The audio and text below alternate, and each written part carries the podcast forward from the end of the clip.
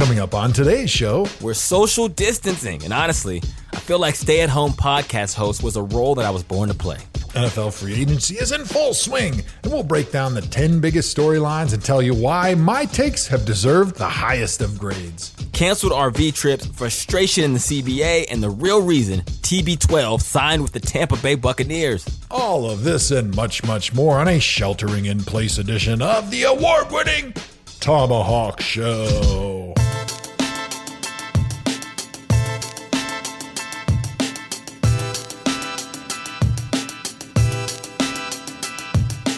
Welcome, ladies and gentlemen, to the ThomaHawk Show.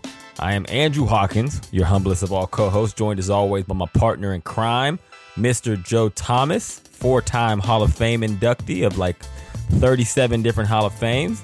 Joe, a lot going on this week, bruh. We got to just jump right into it. How, how are you feeling? How are you dealing with all the news and situation that billions of people around the world are in right now dealing with the coronavirus? Yeah, I would say that uh, the best I can say is that we're dealing. You know, there, there's obviously a tremendous amount of fear and panic and uh, unease and uncertainty out there. Um, and, you know, our families are no different than uh, a lot of the other folks out there as far as our fear of the unknown of what's out there. But I will say that, you know, everybody in my family's feeling safe and we're comfortable and healthy right now. And, you know, even though we haven't gone outside in like five days, uh, we're managing really well. And, and, you know, I think trying to do what we can do to, you know, help everybody out by keeping our social distance and uh, mm-hmm. making sure that we have minimal contact with other people outside of the house and uh, being on NFL Network a few times early on this week and now recording this podcast and hitting up a couple other podcasts have kind of given a, a nice break from the reality of the global situation with which we are all dealing and processing on a daily and hourly basis. So I've learned a lot of things about myself during this time. Now, oh, really? the last time we recorded, it was my birthday, and literally the the Earth um, started glitching the next day in in the situation that we are now. And I mean, this is not I mean, everyone in full quarantine, social distancing, the coronavirus, and it's a tough time for a lot of people. I don't want to gloss over that. Like a lot of people's lives are, are changed, and uh, a lot of just heavy shit for a lot of people, man. And you know, for me and my wife, we were just like, at first, there's the nervousness, there's the anxiety that sets in. Um, but then, I mean, I just tried to keep things in perspective, and I like we just started focusing our attention of like, how can we help other people? How can we help people? That are close to us that this is affecting? Um, how can we help people and kids that are like not in school and they rely on a lot of meals? So those those are things that we've kind of shifted our focus to. Um, beyond that, I've realized two things about myself, Joe. Number one, jokes are my number one defense mechanism. It's like in any situation that I'm in, it's the first thing that I go to. Probably because I'm a short dude and um, it was a part of my defense when I was a kid that I could make fun of anybody, so it kept people uh, from messing with me. So uh, even in this, if you go on my social media, like I literally can't help myself but to make tons and tons of jokes because I feel like it is a time where people need laughter more than any. So if I can make someone just chuckle, I feel like I'm doing my my civic duty. Um, the other thing is, I might be the LeBron James of social distancing. Mm. I don't know um, if anything has come more natural to me in my entire life. uh, and I've always kind of known that about myself. But in this, when I say I haven't even had the desire to go out and see other humans, it has never crossed my mind yet. Now, it's only been like seven days, Joe. Okay. I'm not saying that I, this might be for it, but yeah, I, I feel like I am, you know, MJ in the fourth quarter right now because this thing is just easy to me, dude. I don't know why that is. It's funny you said that because I definitely have always said that you deserve to be in the Hall of Fame of jerkness and really, what social distancing means, it's just a translation uh, and another way to say that you're a jerk. And well, I know that I got inducted into many Hall of Fames this year. That's a little bit of a brag here. Uh, but you have not yet been inducted in the Hall of Fame. So maybe I can nominate you for the Hall of Fame of social distancing, which is the all of a sudden, cool way to say you're just being a jerk. So congratulations, Hawk. Uh, but I think I think you made it. You did make a really good point um, at, at the beginning there of your soliloquy of, you know, as soon as crazy stuff happens, it's always human nature to try to take care of the people around you and just you worry about yourself mm-hmm. and your immediate family and you start thinking like, all right, how does this affect me, right? And then as soon as you kind of get over that, it took us a couple days, then immediately the focus became, all right, there's way more people in way more difficult situations than us. Yep. Like you and I, we're still employed by NFL Network. We still have our podcast. Like there's a lot of people that are out of work. And I don't mean a lot. I mean like a lot, a lot. Like most people don't have yeah. an income right now and they're absolutely struggling. Um, and it, it brings me to the second point that you made about our defense mechanism, both of us. And this is why we were drawn to each other right away in Cleveland, is because we went through some hard times in Cleveland. And we always felt that humor was the best way to get us through those hard times, right? It, it's like the coping mechanism that we deal with. And so, hopefully, for those folks that are tuning in and downloading this podcast this week, they understand that we're still going to be that same joking yes. team that we've been for several years now. Uh, and it's yep. not because we're making light of the situation uh, or we don't have sensitivity to the situation that the world is in right now. It's because this is how we cope, this is how we deal. And no matter how serious, and this is as serious as a situation as our generation has ever been in, mm-hmm. there's a way to get through it. You try to make the most of the situation you're in. You maybe try to beat it a little bit with humor. You try to distract yourself, which is a little bit harder when there's zero sports, which is usually everybody's outlet. And so hopefully there's yep. a little bit of an outlet here at this podcast. All right, Hawk, I, I think uh, it's time to maybe dive into some NFL chatter. And if you want to interact with the show, you can follow us on Instagram or Twitter at ThomaHawk Show, also on Reddit. Uh, join the Facebook group, the ThomaHawk call our voicemail line, drop us a message. Let us know what you're doing during the coronavirus lockdown, 440 628 1376. Uh, and usually you can check us out on YouTube, on Uninterrupted's YouTube page. Unfortunately, right now, because we are all properly being a jerk, or as is cool right now, we are social distancing. That's what they call it. We are not recording this one for YouTube, but you can go back and check out all of our other episodes on Uninterrupted's YouTube page. So, Hawk. All right. So it was NFL free agency. You were on uh, NFL Network doing the NFL free agency frenzy. Your mic was huge on TV and everyone kind of made fun of you. Um, before we get into the NFL free agency, you being on TV talking about it from the house with your really big mic, um, why didn't you just move the mic out of the way? Like, why didn't you just move it off screen? yes. So the big mic was uh, something that I got a lot of teasing about early on. And uh, like we just talked about, my defense mechanism when somebody teases me is to make jokes of it. And so the more people teased me about the size of my mic, the more I wanted it to be ridiculous. And uh, the little backstory is on Sunday, I was supposed to travel to LA to do this week of free agency on NFL Network. Um, and because everything got shut down and my travel got changed, now I was forced to wirelessly report on free agency from my house. And a lot of people at the network who are reporters have home cam setups, right? With the nice fancy lavalier mics and the beautiful yep. settings and the wonderful sets with the NFL network backdrops and the flowers. Well, we don't have that, right? Because I wasn't set up for the home cam. So the only thing that I had is my podcasting equipment, which is my Apple headphones and my giant Amazon Yeti mic. And uh, I was always told to eat the mic and it needs to be close to your face. And so I assumed that was the same thing when you're on TV. And so apparently I was the only jabroni that was wearing a polo because they told me to wear a polo. Everyone else was in these three piece suits looking real, real dapper. And I'm the jabroni that's wearing a polo and talking into a mic that is twice the size of my head. Uh, but I think I uh, made some fun of myself and uh, made it a joke. And by the end of the week, I think it was uh, one of the more popular and uh, enjoyable things that I was able to do when I was on the show. You got to own it. You definitely owned it, man. So you were supposed to be in LA for those shows, and obviously with the news, everything canceled. I had a family trip planned. Um, I I rented an RV. I got rooms at this resort in Phoenix, which is like a five and a half hour drive from LA.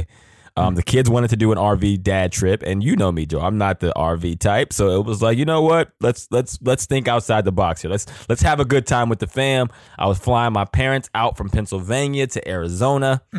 And I stayed in it, man, till the till the bitter end. I stopped going to work as soon as the NBA as soon as the NBA news dropped. I'm like, I'm not leaving the house. Uh, but I was still holding out hope because I didn't want to lose money on this trip. And literally up But at that like, point, it wasn't called social distancing yet. You were just still. It wasn't jerk. called, yeah. They're like, "Hawk, Yeah. that guy's a jerk." And then overnight, you went from pariah to hero. All of a sudden, Hawk is the greatest social distancer of all time. Everybody should be more like Hawk. Whereas yesterday, everyone just said he's a jerk. You shouldn't be like that guy. How did that feel? I'm not even kidding, man. I my, my wife, we were laying there yesterday, and she hates the fact that I never want to leave the house.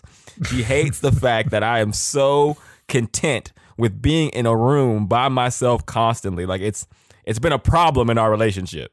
Which is really funny because you're the one that's constantly flying from coast to coast, constantly traveling. You're never in your house. And your poor wife is the one that's always home taking care of those brats I that you got at home. And she's the one that really wants to be the jet setter. And you're the one that wants to be the homebody. But we digress. That's that's why it works so well because we both work our asses off because she knows none of this stuff I actually want to do. And what she's doing, which is being cooped up in the house, she also wants to get to a point where that is not the case. So yesterday, we were talking about something, and I was like, no, no, no, no, no, no, no. This is my moment to shine. All right. I let you make me feel bad about not taking the kids places or going and seeing people and being around. I'm like, for once, I'm running the ship. We're following my lead. We're not leaving the house. We're not going outside. so for seven days, before it even was social distancing, I had already bunkered down home office. I have been so damn productive, Joe. It would make your head spin. I am on like my fifth feature film development in the last seven days. This, this, uh, depending on how long this lasts, I might end up being, um, you know, on the Forbes list with my productivity from my garage. You know, it's so funny that you said that because the very first day that everything came down, which was like last Friday or Saturday, it was uh, the day after Hawk's birthday, which we need to come up with a really good catchphrase like uh, Haw- Hawkmageddon Day or something where, like, basically everything got shut down. That's when things got really real, where they started talking about the serious nature and they started canceling everything. And uh, the very first day, my wife and I are like in the house looking at each other. We're like, well, what do we do? And we're like, all right, organize the pantry. So we went through like the, the pantry and like threw away uh, stuff that was expired by like three years. You know, everyone's got that like condiment bottle either in their fridge or their pantry that they bought like from four or five years ago that had just been sitting in the back and just you hadn't paid any attention to it. And for us, it was like this little bottle of Parmesan cheese that uh, it was expired in 2017. And like we went through it and I picked it up and it was one solid block of moldy Parmesan cheese. And for those of you that know dry Parmesan, this is like the stuff you shake on pizzas at Chuck E. Cheese. It's not like the fresh stuff that's really good. It's like the garbage stuff that you get at like your gas station around the corner. And this stuff had even gone bad with all the preservatives that were in it. And we looked at that and we're like, yeah, this is about time. But so anyway, so, you know, 30 minutes later, we, we like organized the Tupperware and all like the salt shakers and everything was like in perfect little rows. And we look at each other, we're like, all right, now what? And then we went outside and we cleaned the garage. And I, I got to thinking like, man, and at that point, you didn't know how long this thing was going to be. We thought it might be a few weeks, but now it might be months. Who knows? And uh, we looked at each other and we're like, yeah, garages in America are about to look real nice in about two months because people are going to just ha- have unlimited time to organize and clean and turn their houses into like a museum. So at least there's one Dude. positive if you're a big fan of an organized and clean garage. I almost worked out yesterday. I got so close, man. It was oh man. Wow. You know things have gotten bad if Hawk is working out. Exactly. It's also been raining in LA this entire time. So it just Oh. makes it feel that much more gloomy. And I, my excuse is like, well, I can't work out if it's raining. That's ridiculous, right? so as soon as this weather breaks, my wife is going to call me on that. which is funny because the Monday I woke up and it was like a blizzard. It was a whiteout in Wisconsin. And you know what my kids did? They went outside as soon as they woke up. They put all their snow pants on and they ran right outside. And I've been using this time since I got a gym. I'm like, well, time to get really strong because I guess there's nothing else to do after I clean my pantry and my garage and my fridge. Like, what else is left? All right, I guess we're gonna just get Dude. super strong. So uh, I may be breaking the bench world record here uh, by this time next year since I won't be leaving my house. I'm gonna get back into footwork videos. A good time for you to have a home gym, Joe. This is uh also makes that investment so much more worth it. So when I canceled my trip, I called the hotel to try to cancel my trip, and they acted like they had never even heard of the coronavirus. I mean, you could tell they were just so trained. I'm like, yeah, hey man, with all the news and the you know the worldwide pandemic situation, I'm gonna have to cancel.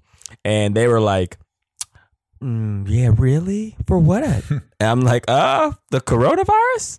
Mm-hmm. And she was like, she should be an actress because it was like, oh, yeah, I'm sorry to hear about that.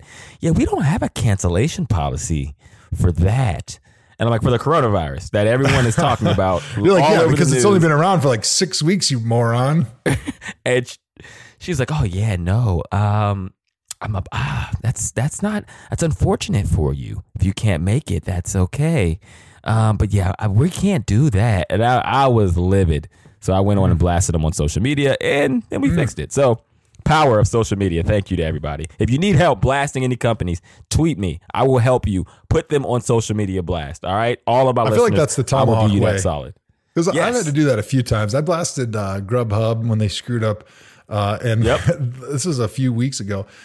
I ordered pizza from a pizza place that was actually closed for the day. And for some reason, the wires got crossed, and Grubhub told me that they were open. So I made the order. They said that the order went through, that it was being made, and that it was being delivered, even though the restaurant was completely closed. and so I waited for my pizzas for like two hours. And finally, I called customer service, who called the restaurant, and they were like, we don't know what happened. Uh, they're not answering their phones. And I'm like, okay. So then I blew them up on social media and they got back to me the next day. They were like, yeah, we've been closed on Monday for like three weeks. We, we have a new hourly schedule and uh. we told Grubhub, but for some reason, like the third party that handles it, they dropped it. So uh, I kind of felt bad about the pizza place getting blasted a little bit, but I think we ended up assigning the blame appropriately to Grubhub at that time. And uh, this was after the, the ThomaHawk followings, the, the Tomaflock blew up the, uh, the outdoor heater company this over the summer after we had some issues with the uh, uh, uh, outdoor heater order. So I guess we have no shame in in destroying no. small businesses and large businesses alike. They'll never sponsor our podcast, but as long as we get our service, that's that's all that counts. and same for our listeners, man. If you're listening and you need us to blast people, present us your case and we will put them on blast. Big Cat does that a lot at PMT. He he he makes sure these customers uh, get their money's worth whatever his listeners need somebody blasted. That's a good ThomaHawk investigates. Yeah. So tell me this, man. I need you. I need your opinion on this. Because I, I, don't know. I genuinely, this is not a take. This is not a joke. This is me trying to find real information from a friend. Is it okay to order food right now? I think so. I believe that if you're ordering food, one, you're doing a good service. We talked about at the beginning is like the beginning of an emergency. You always think about like protecting your family and yourself and how does this affect me? And then after you're like, okay, we're all right. And you start seeing the big picture. It's like, all right, how do we help the people around us? Well, restaurants, they're probably hurting more than most people eh, because yeah. they have no customers. They got nobody's leaving their house, nobody's going to the restaurant, and the only way that they're able to pay any so, sort of their bills is with pickup and, and take out and delivery stuff. And so I think ordering that would be one, uh, a great service to those restaurants to kind of give them a little bit of business to hopefully help pull them through this really difficult time. But mm-hmm. also, too, I think that they're taking the highest level of safety as far as sanitizing goes. Um, but also, once you get that food, if the, it comes in a bag or whatever type of surfaces that have been touched by maybe a couple hands, just make sure you wipe it down or throw it or uh, throw it away or you know do whatever you have to. But I, I would say that uh, ordering food pickup or takeout would definitely be below the uh, risk category that would concern me. And uh, maybe you're a little bit different, but uh, yeah. I wouldn't have any problem doing any sort of ordering from a restaurant right now. Dude, trust me. I, I mean, social distancing and ordering pizza all day? Come on, man. That's like that's right up Wait, my alley. Hawk, I, am Hawk, there with you. I think you died on your birthday and went to your own personal yeah, heaven where right. you can be a jerk and it's okay and it's actually encouraged and you get to eat pizza. And wait a second, does Mountain Dew deliver to the house? dude, I already had seven cases here in the crib, and I've been going through them so fast. My my son brought me one yesterday with a bottle of water, and he said, "I'll only get you sodas if you drink a bottle of water right now." And he held the, the soda in his hand and made me drink a bottle of water. That's that's the level I'm at. My eight year old is giving me sound advice. While people across the world were inexplicably hoarding toilet paper, the Hawkins family was hoarding Mountain Dew cases. and there's a reason Costco ran out of Mountain Dew in LA before they ran out of toilet paper, is because Hawk showed up with a semi and said, Drop it off, baby. Yeah. I need all of it. Give me your I Mountain Dew. And the, the the employee said, Oh, it's in the back. You said, No, no, no. Give me all of your Mountain Dew. and then the shocked look on his face was only replaced by the semi driving right through the door and picking up all the pallets of Mountain Dew that they had shipped right to the Hawkins house. Exactly, man. So I mean the food stuff. So yeah, I want to order food. I'm I'm just I'm nervous. I'm scared. I don't know. I I'm I need to get more information. I think more answers will come. But I think that's a big part of the service industry. Like you said, they're hurting there because people are thinking probably like me that like, oh man, I don't know. Somebody ordered somebody ordered me some wine yesterday to the house and the guy showed up, knocked on the door, and I didn't know, like, I didn't get a heads up at first. They mentioned it, but I didn't think it was coming so like fast to the house. Um, and he's like, oh, you know, I'm like, oh, you're at the wrong house. He's like, no, 1824. I'm like, uh, yeah. He's like, are you Andrew Hawkins? I'm like, uh, no, that's not my house number, but I am Andrew Hawkins. And he's like, oh well this is this is from so and so and i'm like oh okay. He's like let me get an id and i took it out. And he went to go like grab it. And i pulled back and was like hey man you gotta just either look at it take a picture or something. And then even the delivery he left i left it outside overnight. I closed the door and just left it out there. I have packages on my porch because i'm like if i give them time maybe the surfaces will clean themselves. I don't know. Actually you know I, I did read a report that said a little bit of cardboard can carry the virus, but it's only going to survive and be viable on cardboard for a few hours, unlike a hard surface where it might be viable for several days. So there's something to what you're saying there. But when you're describing that situation, I couldn't help but think of Home Alone. You know, when he orders the pizza and the pizza guy comes to the back and he yeah. is playing the video because he doesn't want the pizza delivery guy to see that he's a child ordering this pizza. I yeah. feel like that's probably what you're doing. Only yours is like the coronavirus version and you're shooting off fake fireworks and guns to make him think that, uh, uh, you're actually shooting at him just so you don't have to get close to him because of the social distancing aspect.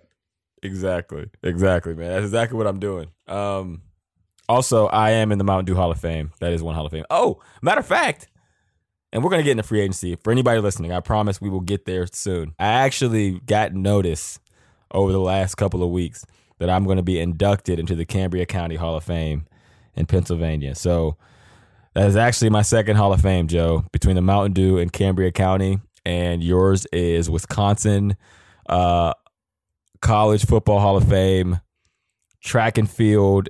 What other Hall of Fames are you in? Uh, my high school, my college, uh, track Hall of Fame. Uh huh. Oh, and then the College Football Hall of Fame. So four. College yeah. football, and then when you get to the NFL Hall of Fame, that'll be five, and you're thirty. What five? Thirty-five. 35 years old, five Hall of Fames. That's not bad. That's that's a good that's a that's a good pace.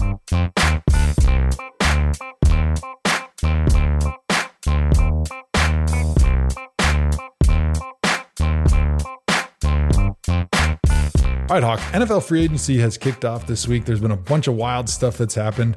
Um, let's count down the 10 biggest NFL stories of the week and we'll react to them one by one. Let's do it. All right, let's start with number 10. The NFL players voted to approve the CBA last weekend.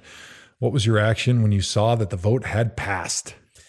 Um, initial reaction was I was a little pissed. I'm not going to lie because there, there's a couple of reasons why I was mad. Number one, 500 players didn't vote, and number two, I mean, we can go back and forth with the you know the revenue and these things, blah blah blah blah. But the older players that used to play the game, they were the biggest losers in the deal that didn't sit well with me. You know, I come from a football family with a lot of guys over 40 that have played in the NFL and rely on some of those benefits. Um, and they're the ones that are most directly affected by the new CBA. I felt like it was taken lightly, man. And I, I just I just think it's a weird thing for 22 year olds to vote on the benefits of players who are 55 years old. That's just a it just and then it's not even unique to this CBA. It's just a weird thing for me in general. Yeah, I think it's a tough situation because even though the NFL players that are all retired right now don't have a seat at the table because they have nothing to exchange for more money because they're not playing anymore. It's all yeah. done. And I remember being in that situation and 2019 or, or 2009 when the last CBA was going through and we had the former players were trying to get more benefits. And I think it's the duty of players to think about those former players and do what they can to help them. But it is also a difficult situation knowing that the owners aren't opening up their wallet out of the goodness of their heart to give up their money to the former players. So it's the players are the only ones that are able to open up their wallets. And instead of them taking the money from the owners, they can pass it on to the former players. I would have loved to seen the owners step up to the table instead of the players having to give up some of their share the owners would give up some of their share for the former players, for the retired players that the game was built on. But uh, my biggest concern and issue with the new CBA vote, like yours, was all these guys didn't even vote. It's like you didn't care. If you don't vote, you're saying my vote is that I don't care what happens. And so it was hard for me to be sympathetic of current players that had issues with giving up the 17th game, which was the ultimate chip, the ultimate leverage point that current players had and that owners really wanted. And a lot of people were saying that the players didn't get enough for giving up a lot another piece of their bodies because that's what really you're doing in the NFL. You're exchanging your health, your wellness for your body and your brain by playing the game of football, which is extremely violent and the injury rate is 100% for money. That's what the trade off is, right? And so a 17th game is exponentially more beatings on your body. And the players, in my opinion, and in the opinion of a lot of people, didn't get enough in return for that. But because a lot of people didn't vote, to me, they're saying they don't care. So I lost a little bit of sympathy when I heard that. You know, and I, I, I agree with that sentiment to to a point. and I know for some guys it's hard. For the players um, that really can't miss a check, right?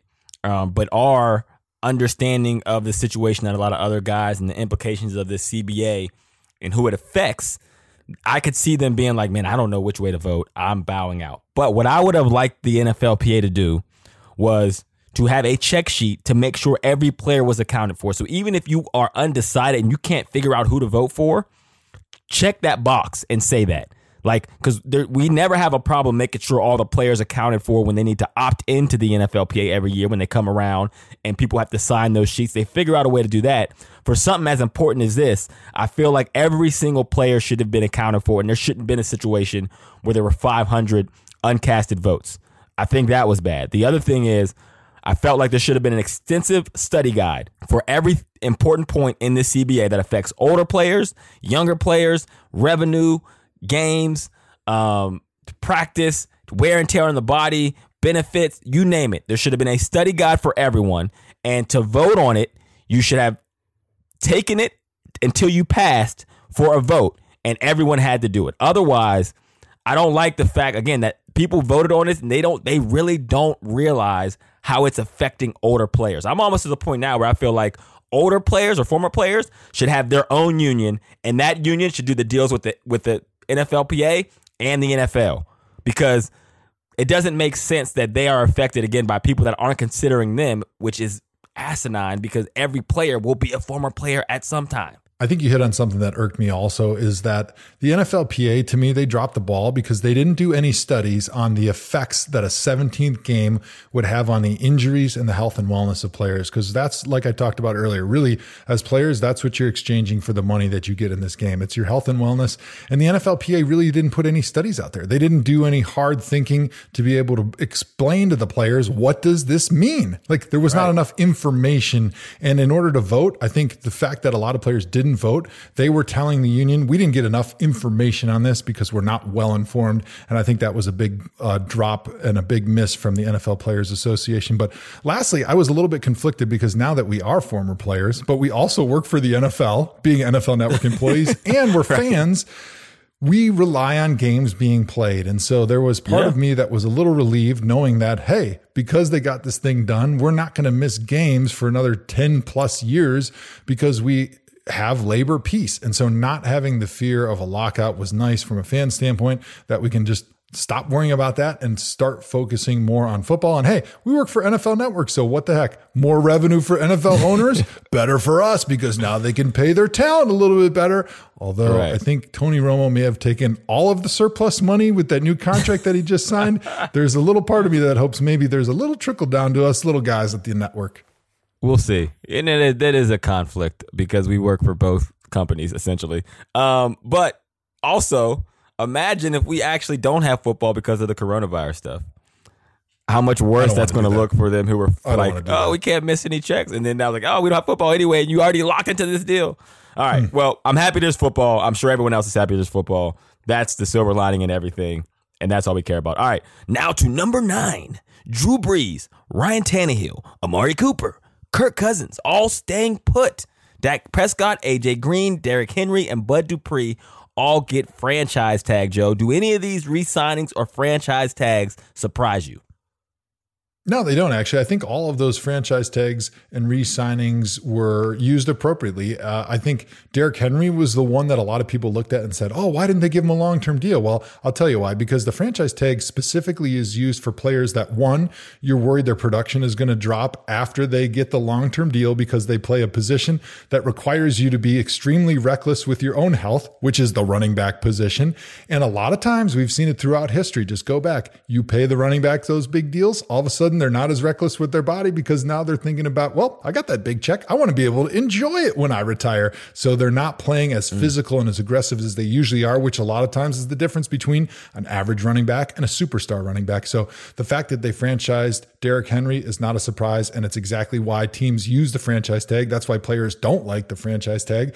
Uh, but also, the only other reason you'd want to use a franchise tag is if you have a player who has like a one year flash in the pan type season like a Shaq Barrett down in Tampa who had a great season, a ton of sacks, but you're not exactly sure what kind of player he is. So you want to give yourself an extra season to kind of figure out who they are and what type of value he brings to your team before you give him that long-term deal. Those other guys, those guys are all key parts of their franchise and it made ton of sense to be able to get those guys under contract and to bring them back for the next season. So those didn't surprise me at all. I was surprised by all of these. Not all of them, but no, all of them. Wow, you took the I mean, complete opposite stance. Yeah, Derrick Henry. You paid. I, I, would be okay with your Derrick Henry take if you didn't pay Ryan Tannehill. Ryan Tannehill is only Ryan Tannehill, one hundred million dollar man because he had Derrick Henry. But like, but franchising Derrick Henry doesn't mean he walks out the door. It just means you get him at a good deal and you don't have to lock him up long term. They can ah. franchise him again next year, probably for less than they would have had to pay him if they would have locked him up for a two year deal. So Unless they were able to keep up. both those guys and they were able to keep the security of having the most important person on the field, which is the quarterback position. No, because if Derrick Henry doesn't show up, you've now wasted $100 million on Ryan Tannehill. If Derrick Henry sits out, which if I was him, I would, as a big bruiser who is not going to lose value by not taking wear and tear off his body because that's his game. And I feel like GMs are smart enough to understand that. If I was him, I would sit out until he got his deal. No, the, and if the, he the sits team, out, the team made a calculated risk by franchising him because oh, they saw how about? running backs have been dealt with after they've sat out. Look what happened yeah. to Melvin Gordon last year, right? He and, sat out trying to force a big contract. He didn't get it. The year before, Le'Veon Bell, he sat out the whole year because he got franchise. He didn't get more than. But even that doesn't matter, if he would have signed the deal. So these running backs, they're starting to understand that holding out doesn't necessarily put them in a better situation, and therefore the teams are in a smart position to franchise them because they know that players are unlikely to hold out now yeah, they're unlikely to hold out now because the CBA is now you can't hold out. Well, that too. I forgot about that. So that all. I was trying to cut you off, but yeah, I, I didn't think about that either. But he can't hold out anyway, so yeah, I guess maybe it is a good idea. Dak Prescott, he should get his money. I felt like that was a surprise because um, they're basically it's like the guy who has been dating a, a, a, girl for 15 years and they have five kids together, and he's like, "Yeah, I don't know, man. I don't know if I'm ready for marriage." And it's like, "Ah, uh, you idiot. You're just prolonging the inevitable. I feel like that's what the Cowboys are doing with Dak Prescott. Yeah, that's the last use of a franchise tag where teams and players know they're going to get a deal done. They just need a little more time. So they slap the franchise tag on them, gives yeah. them a little bit more time to find I'm the right value yet. for that long term contract. All right, number eight.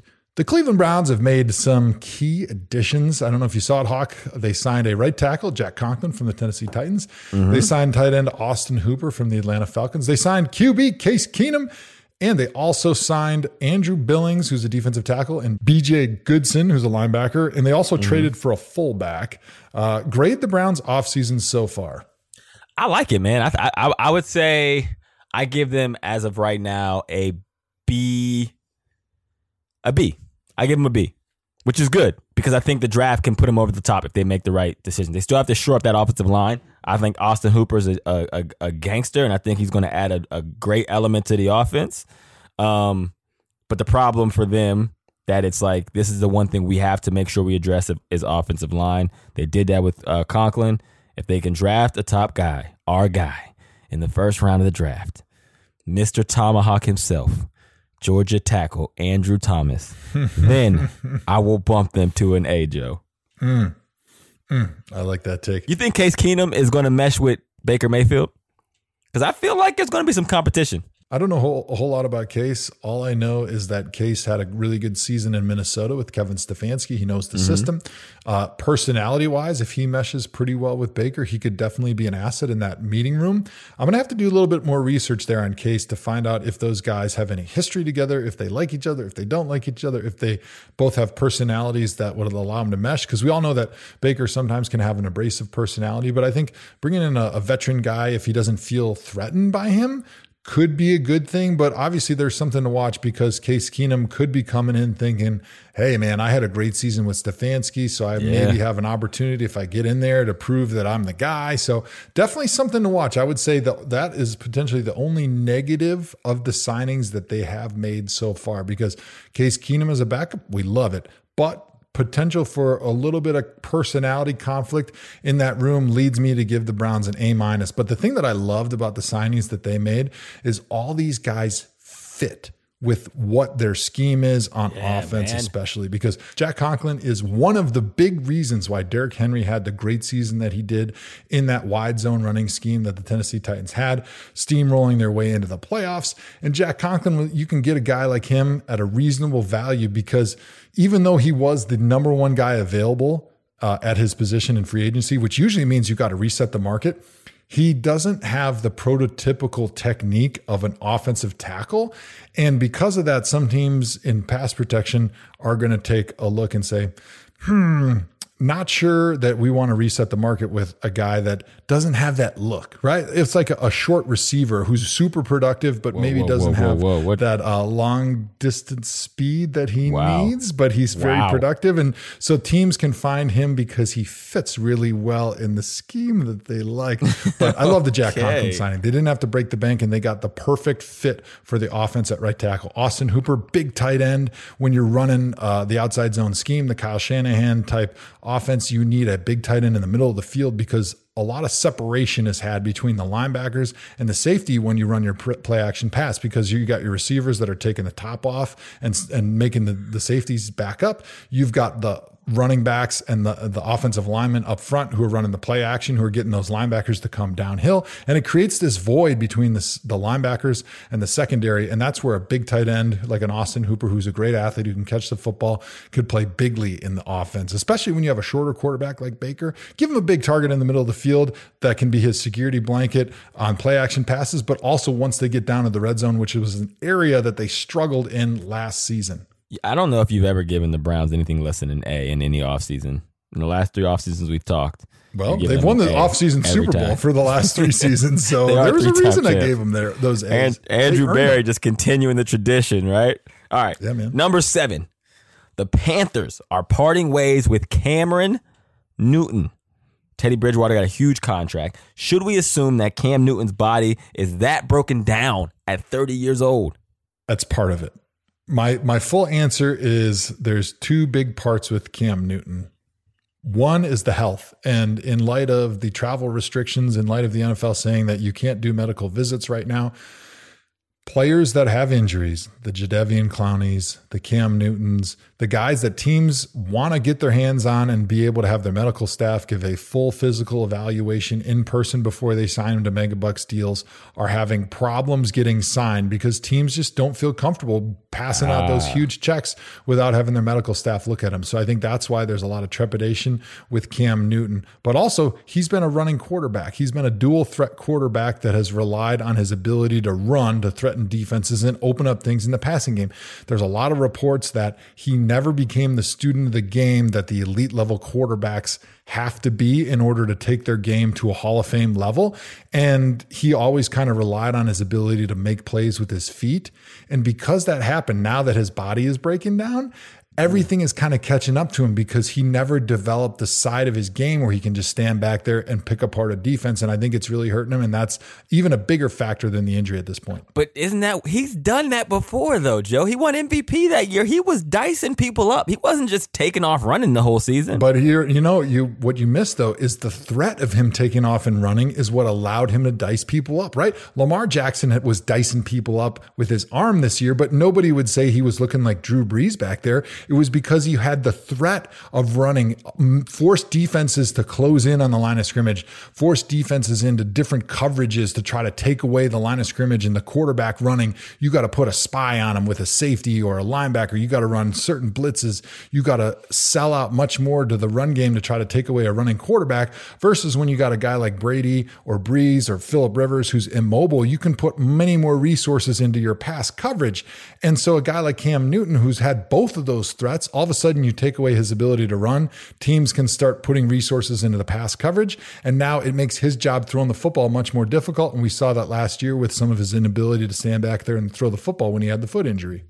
Mm, nah, that's a good take. It's hard for me to argue that. All right. Uh, what do we got next? Number six. Stefon Diggs goes to Buffalo for a haul of picks. Is going from Minnesota to Buffalo an upgrade for Stefon Diggs? Yeah, it's an upgrade for him for this reason. Kirk Cousins, who is the MVP of the business of football, um, every three years he's going to sign a guaranteed contract of over a hundred million dollars, um, and he is not going Props to to give you. He's going to play just enough. Get that bag, and they don't always deserve it. Yeah, I like. He's going to play just good enough for you to give him another bag. And I always dreamed of being the guy that ended up in Sports Illustrated. Like, this is the guy from 2010 decade that got paid way more money than he should have. Like, that was always my dream because no matter how you play, you should feel good that you made more money than you should have.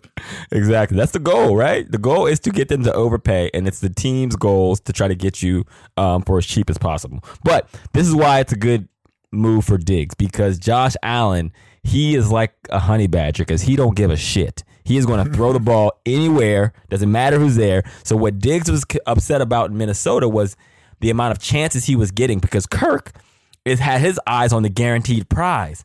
It's like, yeah, I'm not throwing that pick, buddy. I'm not taking this chance. Nope, I'm not throwing that ball because I'm lining myself up to get more money. Josh Allen, he don't give a damn. He is just going to toss that thing up. He's going to give Diggs a bunch of chances to make plays, and they're going to win the division because Tom Brady, teaser, is no longer with the New England Patriots. Hmm. Oh, what what happened? Oh, save it for later. We'll save Sorry, it for I, later. I No. didn't. Win, I didn't mean to ruin the show. Yeah, but you in yeah. the show. Thank you, You heard for it here dropping first. that right now. No, I think that was a great take. I think Stefon Diggs going to Buffalo is great for both teams. First of all, it kind of gives a, a little bit of a distraction that had lived in Minnesota an out. Send them away, get a first round pick and a bunch of other picks. It makes Minnesota better. It makes Buffalo way better because now you get the young Josh Allen, a legitimate deep threat weapon like Stefon Diggs, and it's great for Stefon Diggs because now he gets two things, which is the only two things that any receiver I've ever talked to that people say, oh, they're a diva, or they're tough to work with. No, they're not because the only two things those guys want are wins and opportunities to catch the football. And that's what he's going to get in Buffalo, right? Even though some people can say, oh, he's a headache, he's a diva. Yeah, most receivers are. I work with one on a daily basis. I know what it's like.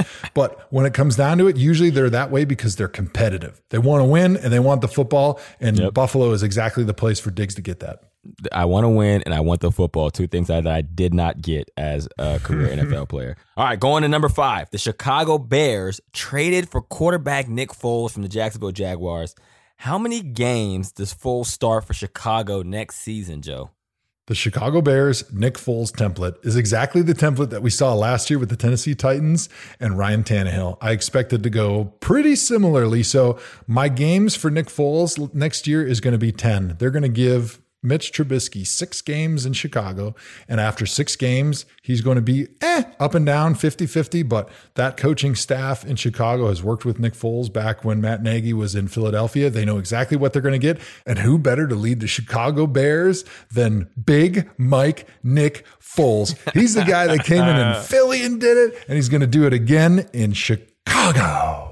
I equate Nick Foles every okay. So every time I look at NFL players, I put them in the NBA category. I know that sounds weird, um, because here's what I think GMs have to consider when either sport. It either comes down to if you get that superstar quarterback, which there are typically only about 11 of them on, on planet Earth, or you get one of those superstar NBA players, which typically there's only about 11 of them on planet Earth. Mm, so my Nick Foles comp is Linsanity. Foles will play seven games this year. He is still riding a Linsan- Linsanity type wave from that Super Bowl run, which was amazing. And I love Nick, and I think he's an incredible guy, and his story is impeccable. He's a great family man, but as a quarterback, he is Linsanity to me. He will play seven games because Trubisky will struggle for four. They'll call for Foles. Foles will come in, play one or two good games in between the first four, and then he will struggle for three, and they will put Trubisky back in to finish the season. I don't think Foles is a better option in Chicago than Cam Newton. I don't think Foles was a better option in Chicago than Andy Dalton.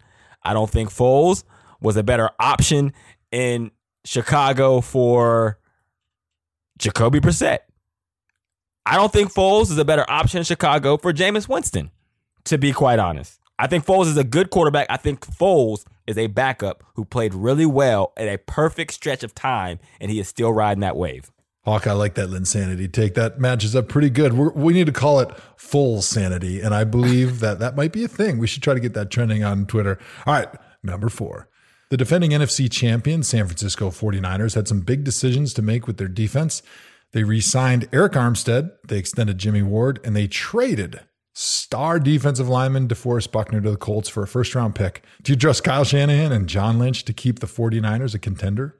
Absolutely, because their defense retained the most important part that everyone suspected that they would lose, Joe. Do you know what that was? Who was that?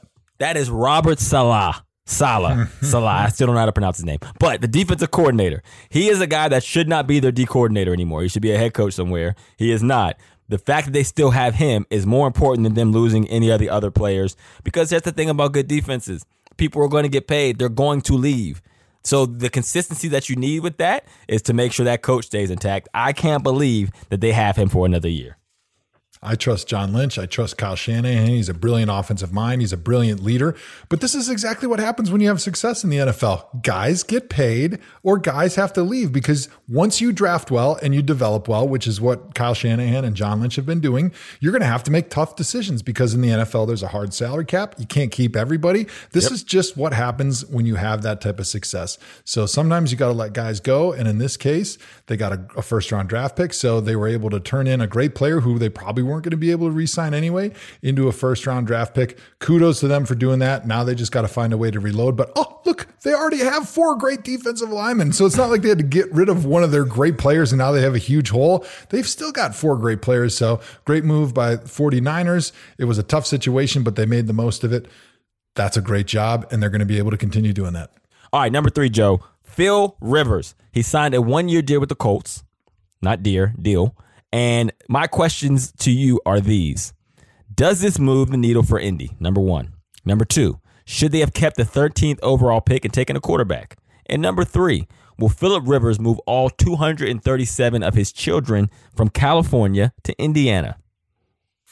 All right, I'm going to attack your questioning one by one. First of all, this does move the needle for Indy because this is a team that is a playoff team, potentially a Super Bowl team that all they needed was veteran quarterback play. Philip Rivers had a down year last year, there's no doubt. But when you watch the tape, I think the reason he had a down year was because he had a lot of offensive line issues in front of him. They lost a lot of close games. And because of that shaky offensive line play, it caused him to be under duress and it forced him to make throws before he was ready a number of times, and this caused him to lose a little bit of confidence. And as a quarterback, confidence is everything because decision making is the most important thing from a quarterback standpoint. And it's not like Philip Rivers is a guy that relies on his legs, right? He's not a running quarterback. He's a guy that rely, relies on his arm. And so he did not have any loss in arm strength. So it's reasonable to believe that once he gets to the Colts, who have a great offensive line in front of him, he's going to be able to get that confidence back, especially now that he's back with Frank Reich and Nick Sirianni, who were guys that worked with him when he was back in San Diego with the San Diego Chargers, and he had great success with him. If you look back two years ago, Philip Rivers had a great season. So it's not like all of a sudden he dropped off the cliff from a physical ability standpoint. It was all related to that shaky offensive line and that loss of confidence in them them, which forced him into making bad decisions and gave him a little bit of a confidence uh, drop in his own ability and his own decision making. But that'll all end once he gets out to Indy. I don't understand how you can have that take on Philip Rivers' performance and have the opposite take on Cam Newton's performance. Both of their O lines were shitty. Both of them played bad over the last couple of years. Philip Rivers' arm has definitely changed. He's definitely made worse decisions. If you look at even the last game, what game was that where it was like everything was on the line? He just literally threw up a punt between like four defenders. And I'm not saying Philip Rivers is bad. Philip Rivers is one of the best quarterbacks of our era. But th- the only needle I want to hear about Philip Rivers moving is when he signs up alongside me for our vasectomy appointments. That's the only time mm. I am tuning in to, to mm. that headline because this doesn't do anything for the Indianapolis Colts. Philip Rivers is good, but they're just going to be okay. That I, they're not. He's not going to get them over the hump to contend for a championship. His his NBA comp is Russell Westbrook, who where you feel like you got one of the Somebody's eleven. missing the NBA a lot, right? You feel like you got one of the eleven, but for some reason, it just never gets over the hump. He has been a NFL great forever for the last two decades, but for whatever reason, you still don't put him in that class with the Roethlisbergers, with the Breeses, with the Tom Brady's, with the Peyton Mannings, because something just isn't there. It's like Westbrook. He's an incredible player. He has all the makings. He's a superstar when he gets out there. But for whatever reason, he can't get over the hump to be a guy that just say, hey, if we have this guy, we win a championship. We're in contention for a championship as long as this guy is in the building. For whatever reason, Philip is not one of those guys. The difference between Cam Newton and Philip Rivers to address that question is that Cam Newton was dual threat and he relied on his feet, and his feet are broken. Okay. Philip Rivers relies on his arm. His arm is but broken. his arm isn't broken. You say his arm was broken. I'm saying you watched the film. It was a confidence thing because he was forced into throws he wasn't ready to make, and he had no confidence in his offensive line, forced him into bad decisions. But you're going to see a different Philip Rivers because the Indy offensive line is great. The Indy run game is really good, and they have a championship defense. And by the way, oh, they just got this guy named DeForest Buckner, and yeah, they gave up the 13th pick for him, Did but that's because he's worth it. when you give up a first round pick like that and the guy's worth it, I applaud him because you know what? In in the NFL, when you get a first round pick, there's a 50-50 success rate. When you sign and trade for a guy like DeForest Buckner, there's about a 100% success rate. You know exactly who you're going to get. And yeah, you got to pay him, but that's why they give you a salary cap. So you can go out and pay dudes that you know are going to be really good. Nah, man. I, I, I, we are definitely in disagreement there. And also, Philip Rivers, keep having kids, man. I love it. I, I hope his family grows to 20 people. I think that's the coolest thing in the world. When I social distance, I'm going to need 20 kids. So I, I envy him. Never stop, bro. Never stop having them. All right, Joe, you're up. Can't say this without laughing. All right, number two. The Texans traded DeAndre Hopkins, one of the best receivers in the NFL, to the Cardinals and somehow did not get a first round draft pick. Oh, by the way, they did get David Johnson, but not the 2017 and 2018 David Johnson. They got the 2019 David Johnson, which after getting a big contract and getting injured, he was not nearly as effective. He was not even half the man he used to be. Is Bill O'Brien tripping? Bill O'Brien. We should. I, I want to start a new podcast called "What the Hell, Bill O'Brien," and we just talk about everything that makes zero sense that Bill O'Brien has done as a GM. I, am not even going to speak to the coaching stuff because I, I haven't played for him as a player. Um, but from a GM perspective, he is making decisions way too emotional, and there has been a pattern here to being like, okay, you can't you, you can't let just your coach run run the entire place. Because if he and DeAndre Hopkins had issues, which to me that's the only logical answer. I can't believe you traded arguably the best receiver in the NFL. And I don't even want to make it arguable no more. I give him number one because he's the only one who has done it regardless of who's at quarterback. So you trade the best receiver in the league for less than a first round pick. That is so ridiculous. It makes zero sense. And more to the point of that I always make that just because people are general managers doesn't mean they know what the hell they're doing. Hawk, I know you're a man of history and you love the history of the world in the United States. So I'm going to take you back here to the 1700s Ooh, when our great founding slavery. fathers nice. came up with this wonderful idea called the separation of powers. They mm. didn't like the idea of having a king who could have all the powers and have all the decision making authority to make emotional decisions that were not detached and were not in the best interest of the country. Well, that's exactly what's happening right now in Houston with Bill O'Brien. There is no separation of powers. So Bill O'Brien is allowing personal, emotional, interpersonal yep.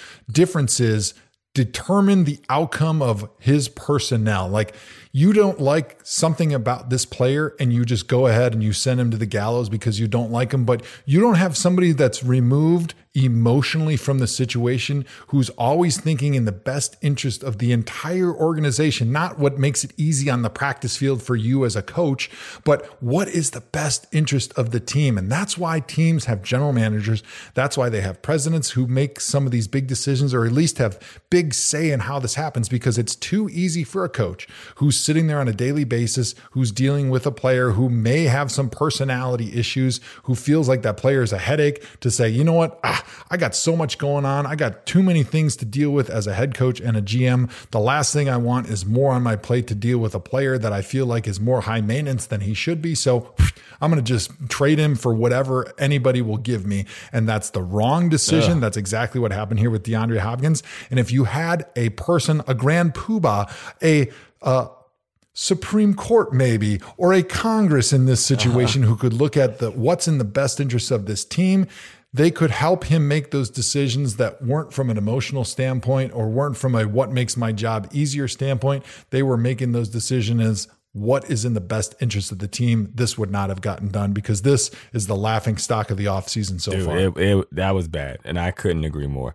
All right, so next we're going to number one. I have nothing even for that because it just it's the beginning of the end for me. Like when it happens, this is one of this will be the point where people point to and say, "Oh, this is the reason why you know, we should be looking elsewhere. All right. So, number one, are you ready, Joe? I don't know. I know everyone listening. This is breaking news to everyone. You heard it here first. Please credit ThomaHawk Show. Tom Brady signs with the Tampa Bay Buccaneers. Joe, tell me, how do you think this move will affect the Patriots and affect the Buccaneers' Super Bowl chances this upcoming season? This move by Tom Brady to go sign with the Tampa Bay Buccaneers absolutely cripples the Patriots. Not only do they lose the greatest quarterback of all time, who still has plenty left in the tank. I know some people are saying, oh, he's not the same Tom Brady. He used to be hogwash. If you watch the film, he's got plenty of arm. He's still making all the throws. It was just a matter of mistiming a lot of cases. And for Tom Brady, his receivers weren't getting to the spots that he wanted. So he was trying to avoid sacks and negative plays a lot of times by throwing the ball in the dirt when he goes down to Tampa with all the weapons that they have, the Mike Evans, the OJ Howards, he's going to look like a completely different quarterback. And people aren't going to be talking about this decline thing that has been a little bit of a popular comment. Uh, but in New England, this absolutely cripples them because they've lost the greatest quarterback of all time, but they've also lost the culture warrior in New England they've always talked about how the Patriots way is easy to replace guys because they come in, they fall in line, they buy into with what's going on. But you know, Bill Belichick was a big part of it, but even a bigger part of that was Tom Brady and the way he does things, the way he goes about his business, and the way as soon as you walk into that locker room, you see Tom Brady doing things a certain way, you fall right in line. Now they don't have that guy. They don't have anybody at the quarterback position who can easily succeed Brady right now because they had not been planning for it. And I, I would say that this is a little bit of a hit towards the Patriots and the ego that they had built up over 20 years of success, where, ah, we can replace everybody because we always know that Tom's going to keep coming back. He's going to keep sacrificing for this team financially. He's going to sacrifice socially. He's going to sacrifice personally because that's just what happens. And so they took Tom Brady for granted a little bit. And I think that was part of the reason he left. And so now they're stuck with uh, Jarrett Stidham and Cody Kessler at quarterback. They're probably going to make a move, but whoever it is, he's not going to bring the same oomph and culture that Tom Brady had, and that's going to be impossible to replace. It's going to be either Cam Newton or Andy Dalton. That's my prediction. Hawkstradamus. Listen, Tom Brady to the the Buccaneers. It made me figure everything out, Joe. Like I am such a savant with life. it just all comes to me so clear. I see things in full picture. It's like a hawk, right? A hawk sees like the full picture of everything. That's that's why my name is Hawk. It's not because of my. This is the my, ultimate my self parents. By the way. This I've is never humility. Okay, kiss your this own is ass the hu- humility hour of the show. I humbly tell you that I see things in full picture, HD, Wow. 3D, X-ray style vision. Joe, listen to this. I figured it out. When Tom Brady decided to leave the Patriots, it triggered for me. I'm like, oh man, we thought that he cared about the Super Bowls. And it, it it dawned on me. He doesn't give a shit about the Super Bowls anymore. He has the most. He has a comfortable lead. He wants the all-time passing records. He wants to leave as the best all-time passer. How do you do that? You go to where they have Mike Evans, Chris Godwin, and you probably lobby to bring Antonio Brown there. Because at the Patriots, those weapons aren't going to get him there. And Drew Brees, who also wants to leave as the NFL's all time passer, is not slowing down. It's why Drew keeps signing. He's not going to retire because he knows Tom is on his heels. So Drew won't retire until Tom does. And Tom wants to be in a situation where he can make headway in that lead and try to sustain. And Tampa Bay is the place for that. And Bruce Arians is the coach for that. Even more than all that, what he really wanted, he wanted to feel the love and respect finally that he feels like he'd earned in New England. Like I said, they started taking him for granted. And even I think Bill Belichick took him for granted and started thinking that a large part of the success of the Patriots dynasty was because of Bill Belichick. And I think Brady was starting to get a little bit ticked off about that, be totally honest. And there was a little part of him, even though he's not a big ego guy, for him to be able to go down to Tampa Bay and have the entire city, the entire of Florida, just completely stop and hold their breath and say, Oh my God, here's Tom Brady. We got Tom Brady. And for him to be able to win a Super Bowl away from Bill Belichick will be the ultimate feather in his cap, even more than having the all time passing record and being able to retire in front of Drew, Brees. For him to be able to win a Super Bowl away from Bill Belichick, especially if the Patriots go in the tank from this point on, will give him a smug smile until the day that he dies, knowing that, hey, the ultimate conversation in football, the biggest argument in football history right now is the Patriots dynasty. Who was more responsible? Was it Bill Belichick or Tom Brady? And for Tom to be able to go down to South Florida and win a Super Bowl in Tampa, especially if the Patriots go and they lose and they don't make the playoffs here for the rest of Tom Brady's career, he can die with a smug smile on his face, knowing that he settled that argument once and for all. I don't think the Buccaneers give him the best chance to win the Super Bowl. You can follow up with that. I just don't. I mean, that's pretty much the extent of it. I, I, think the Chargers would have given him a better chance. They have a better defense. Am I wrong in that? So here's where I think uh, you're a little bit wrong. I think the Chargers do have a little bit of a better defense. I think the Chargers have great weapons. I think the Bucs have better weapons, especially because they are going to go find either in the draft or somewhere in free agency or with a trade uh, a running back that can catch the football, a la James White, which is his security blanket that he had in New England for all those years. And once they have that, and they go pick up a right tackle, which is another position of need for the Tampa Bay Buccaneers, they've got a really, really good roster. But I think Tom Brady trusted. Bruce Arians as a head coach more than Anthony Lynn. And I worked for Anthony Lynn in, in, Cleveland. I think he's a fantastic coach. But having the offensive mind of your head coach, who is a guy like a Bruce Arians, who's worked with so many great quarterbacks like Peyton Manning and Ben Roethlisberger, who has those pelts on the wall. He's got that incredible knowledge of offenses and quarterback play. I think Tom Brady trusted him as a head coach and as an offensive mind more than going with Anthony Lynn, who came up as a running backs coach and is more of like the CEO type disciplinarian co- uh, coach, which I love, but I just think that was a deciding factor for Brady. All right. Well, I'm not going to argue it, but I still think he is trying to get the all-time passing record. I think that's his only focus right now is racking up stats. He's trying to get as many points at the end of the basketball game as possible so that in the headline, all you see is so and so scored 50 points. All right. Well, other honorable mention takes that we got to we got to cover. Todd Gurley, as we've been recording this podcast, it was announced that he is being released by the Los Angeles Rams. Joe, give me a take here. What are your thoughts? So, actually, also as we were recording this podcast, Bill O'Brien said that he tried to trade Deshaun Watson for Todd Gurley straight up, but something fell through at the last moment, so the Rams were forced to release him. Uh, thoughts and prayers go out to Bill O'Brien and the Houston Texans for not being able to execute that trade. Better luck next time. Yes, they would have. That would have definitely put the Texans in the perfect situation. Uh, you know, Todd Gurley is. Here's the thing that people I don't think realize: Todd is only 25 years old which is wild to think about because I feel like we've been talking about him for a long time and he's had some big seasons. When his offensive line is great, he plays great. When his offensive line is bad, it's tough for him to get going. And that's true of literally every running back in the NFL. I think Todd Gurley still has a lot of great years ahead of him. And I'm hoping that he goes to uh, a situation that could can really take advantage of like, you know, his ability as a running back. He's an old school runner. He is a big, big dude. Um, and once he gets going, he can really change an offense. Uh, it's unfortunate that things transpired the way they did in the Rams, and I think the Rams don't realize what they're losing and getting rid of Todd Gurley because they were only ever good when Todd was getting going. When he had the ball in his hands, that's when Jared Goff and that offense played best. I don't think that they realize that, but they'll they'll face reality very soon. Here's one of the ways where a 17th game actually has already hurt a player because I believe that Todd Gurley has incredible ability still, but the only thing that's holding him back is he's got that really bad knee.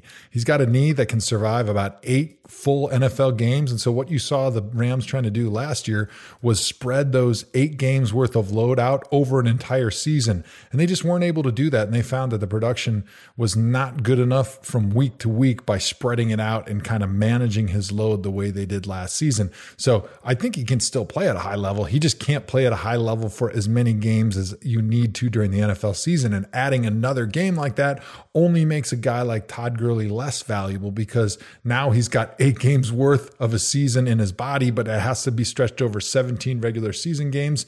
And I think they're starting to see that it's just not possible at the running back position to be able to stretch it out like Do that. Do you see any potential landing spots for him?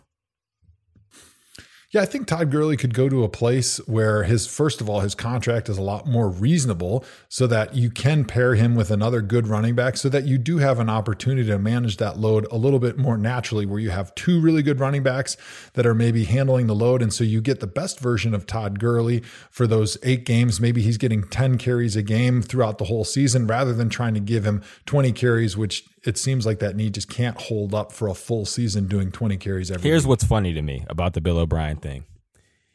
You traded DeAndre Hopkins for David Johnson, and Todd Gurley got released three days later.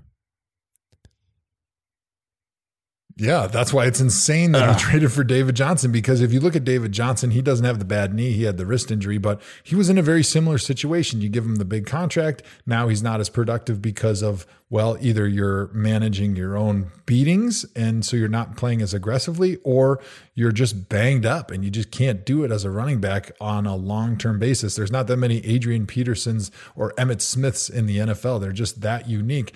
And the fact that you traded for David Johnson, your best player and maybe one of the best receivers in the NFL, when a guy like Todd Gurley can't even find a landing spot, just a couple days later, it really highlights the fact how bad that trade so is. So here's here's what I'm predicting for Gurley.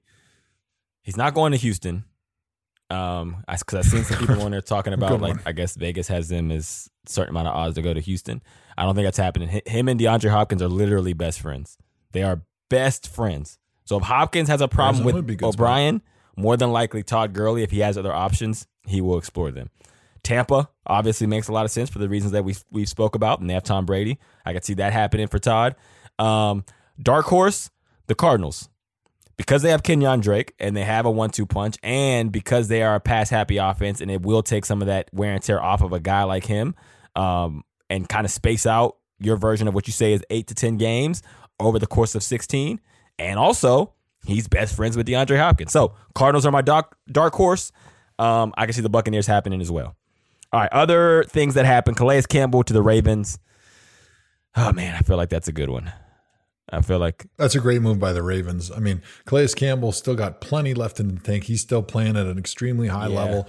The Ravens have always been at their best when they have a dominant defensive line. Calais Campbell is going to only elevate that defensive line play great. And as a leader, I feel like that's like for that locker hmm. room and situations like we've seen them in the playoffs against the Titans. I feel like that doesn't happen with a leader like Calais Campbell making them understand the gravity of the situation and making sure that he's getting the best out of those young guys. So I think that automatically turns the Ravens into a Super Bowl contender. All right, before we wrap, we're going to grade the take Explain yourself, rapid fire Joe Stradamus edition. We combine like 70 bits around Joe into this one. Grade the take. Grade the take. Um, last week, you tweeted your predictions on 317. You did eight NFL free agency predictions, and I'm going to read each one of them, Joe, in one to two, two sentences max. I want you to explain yourself, grade your take, and update the take if you've changed your mind. And you can't change your mind of things that have already been done because that would be stupid. Dang. All right, number one, you ready? Mm. Tom Brady and Trent Williams to the Chargers. Ugh. So I think that was a really good take. Uh, Tom Brady decided to go with Tampa, like I mentioned. I think because having Bruce Arians as the head coach and the brainiac behind that offense was a little bit of a deciding factor there. Uh, and Trent Williams was potentially going to go with Tom Brady, but they actually signed Brian Bulaga because they wanted to shore up both those tackle positions after signing Trai Turner to be able to give Tom Brady everything he needed from an offensive line standpoint to feel protected. But when Tom didn't do that, then all the all the dominoes kind of felt elsewhere. So uh, I feel like it was a B minus take, even though both of those things were wrong. Yeah, no, I mean that that's that's prime media 101 explaining why you were still right when you were clearly so wrong. All right, number 2, Philip Rivers to the Colts, Joe. Grade the take, man. That was an A take. I don't think we were going out on a huge limb there. That was kind of what everyone assumed. They put two and two together. The Colts, they've got a championship roster, just needed a great veteran quarterback, especially with Frank Reich and Nick Sirianni. The familiarity with Philip Rivers being that they coached him in San Diego with the Chargers. That was a great take. All right, well, I can't argue that. You were right. So you're right. That was an A plus. Number 3, Teddy Bridgewater to the Panthers.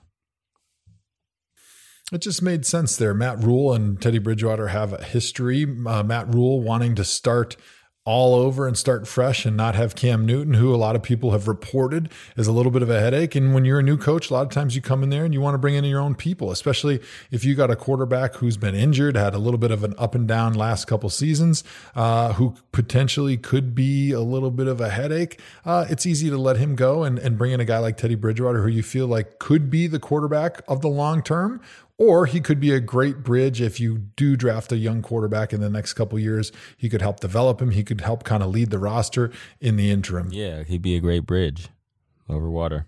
I get it. Water. A plus take. All right, number four, Jameis Winston to the Raiders. Grade this shitty take, Joe. Oh, so this is the one that still might happen. And when it happens, Joe Stradamus might just oh, be retiring because he is so smart. So the reason I put this one out there, right? Okay. So first of all, I'm not an insider. I'm not a guy that's calling GMs and scouts all day long. All I'm doing is reading the tea leaves, right? I'm an analyst. So putting me on TV and free agency frenzy is kind of silly because I got no inside information. I'm just a former player that I watched the film. I watched the games. I, I talked to some players and I'm giving you a player's perspective. I'm not giving you an insider's perspective, right? But what I do know is Jon Gruden is a guy that always loves everybody else's quarterbacks. He has a very high impression of himself as a quarterback developer, and he sees a guy like Jameis Winston with an incredible high ceiling, and he sees a guy like Derek Carr who's his own quarterback who he doesn't really love. So what he's thinking is, hey, maybe I can trade Derek Carr. I can get a lot in return, and I can bring in a guy like Jameis Winston. And where everybody else hasn't been able to eliminate those negative plays, I believe in myself and my ability to mold and develop a young quarterback. I can get Jameis to eliminate some of those negative plays. And then what you'll see is the great version of Jameis Winston. So you can say that you heard it here first when Jameis Winston goes to the Raiders and Derek Carr is traded somewhere right, else. I would caution him to talk to Bruce Arians about riding that ride. All right.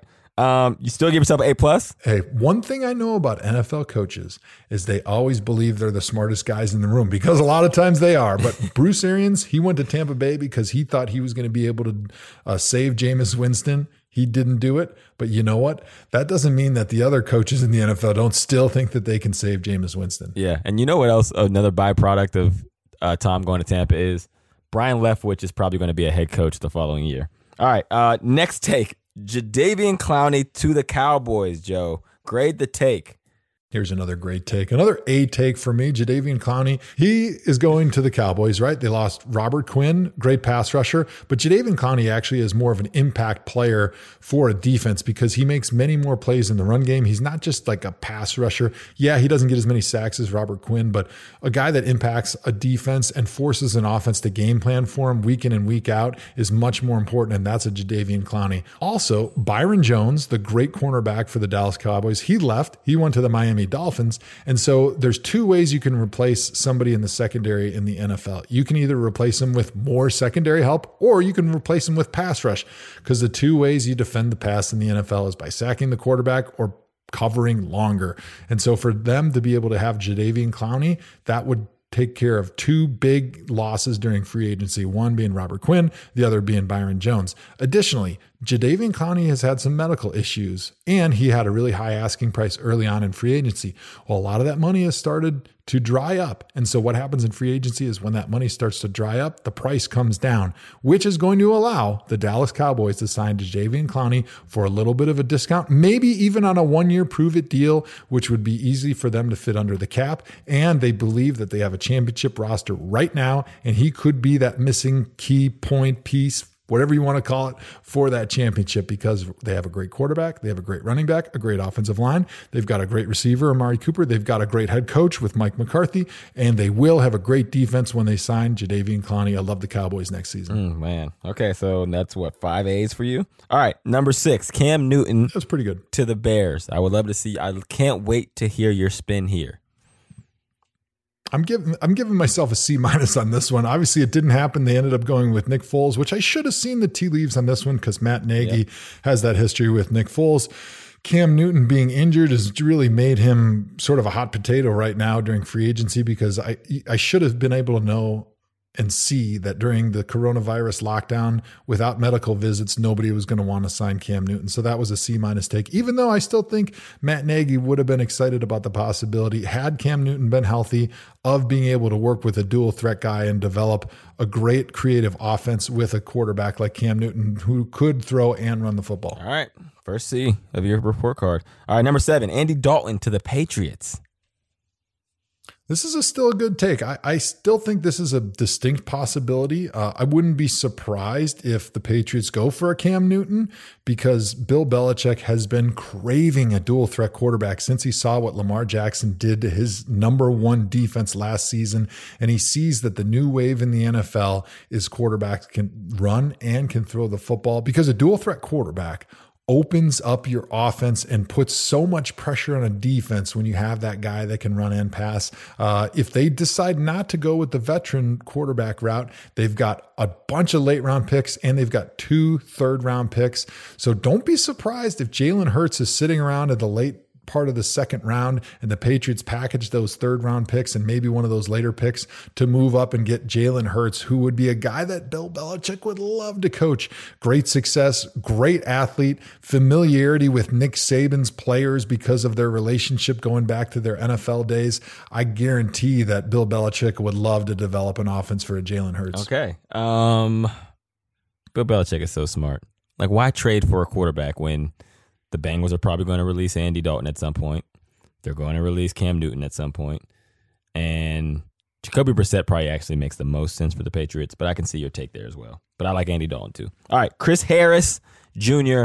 from the Broncos is going to the Raiders, Joe.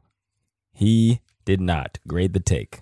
Chris Harris Jr. to the Raiders. I thought this was a really good guess because that's what it is, right? When when you're an NFL player who's in the analyst role, we're not insiders, we're just guessing the Raiders have the worst freaking pass defense in the NFL. They feel like they had a pretty good offense, but they couldn't stop anybody in the pass game. So to be able to have a great corner like Chris Harris, who's been to a bunch of Pro Bowls, would have made that defense so much better. And with them moving to Las Vegas, they need to create buzz and hype, and they need to start the season strong to continue getting people into those uh-huh. seats. So Chris Harris to me made a lot of sense, but it didn't happen. So I give myself a B minus. Mm, I give it a C. Um, I'm to go through and grade all your takes. Tom Brady to the Chargers was a B. Philip Rivers to the Colts is a B. Still don't think it's a good one. Teddy to the Bridgewater to the Teddy to the Bridgewater to the Panthers. A. Jameis to the Raiders. C. Jadeveon Clowney to the Cowboys. B. Cam Newton to the Bears. I'm gonna give you a B there. Andy Dalton to the Patriots. A. Chris Harris to the Raiders. A. All right. So I didn't base that off of any real criteria. I just feel like I needed to say something. I think that does it for this edition of the ThomaHawk Show. Uh, we appreciate all you guys listening. Oh, wait, wait, wait. Before we go, I'm sorry. This is a more breaking news here on the ThomaHawk Show, literally as we're recording. It's on a more somber note. Um, but head coach Sean Payton has tested po- positive for the coronavirus. Initial reactions there, Joe. initial reaction is I think this really hammers home to NFL fans the serious nature of what this country and this world is dealing with right now with this coronavirus pandemic. I think sometimes it takes somebody that you know or public figures that you see testing positive for something like this to really hammer it home mm-hmm. how real this situation is and that this is living in everybody's community right now. So you hate to end the show on a sobering note, but thoughts and prayers are obviously going out with Sean Payton and his family and the Saints organization and that community because you really hope that they have the medical resources to help Sean and make sure that he gets through this. But uh, I mean, this is just frightening times in the United States and in the world right now. Yeah, man, that's tough, and and I think you hit all those points perfectly. Um, so I won't even piggyback off of that. Um, all right, well, I think that does it for this episode of the ThomaHawk Show. We appreciate you joining. We appreciate you listening. Make sure you follow us on social media, like, subscribe, share the podcast, rate it five stars, all that good stuff. You guys stay safe out there. Um, hug your loved ones. Um, be present. Try to turn this into a positive. Um, thoughts with with everybody in a tough situation um, that the entire world is dealing with. I will end on a positive. Todd Gurley tweeted after the news of his release went out. Damn, I got fired on my day off. Joe, any final thoughts?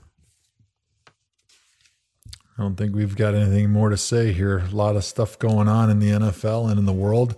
All I can say is heed the advice of medical professionals.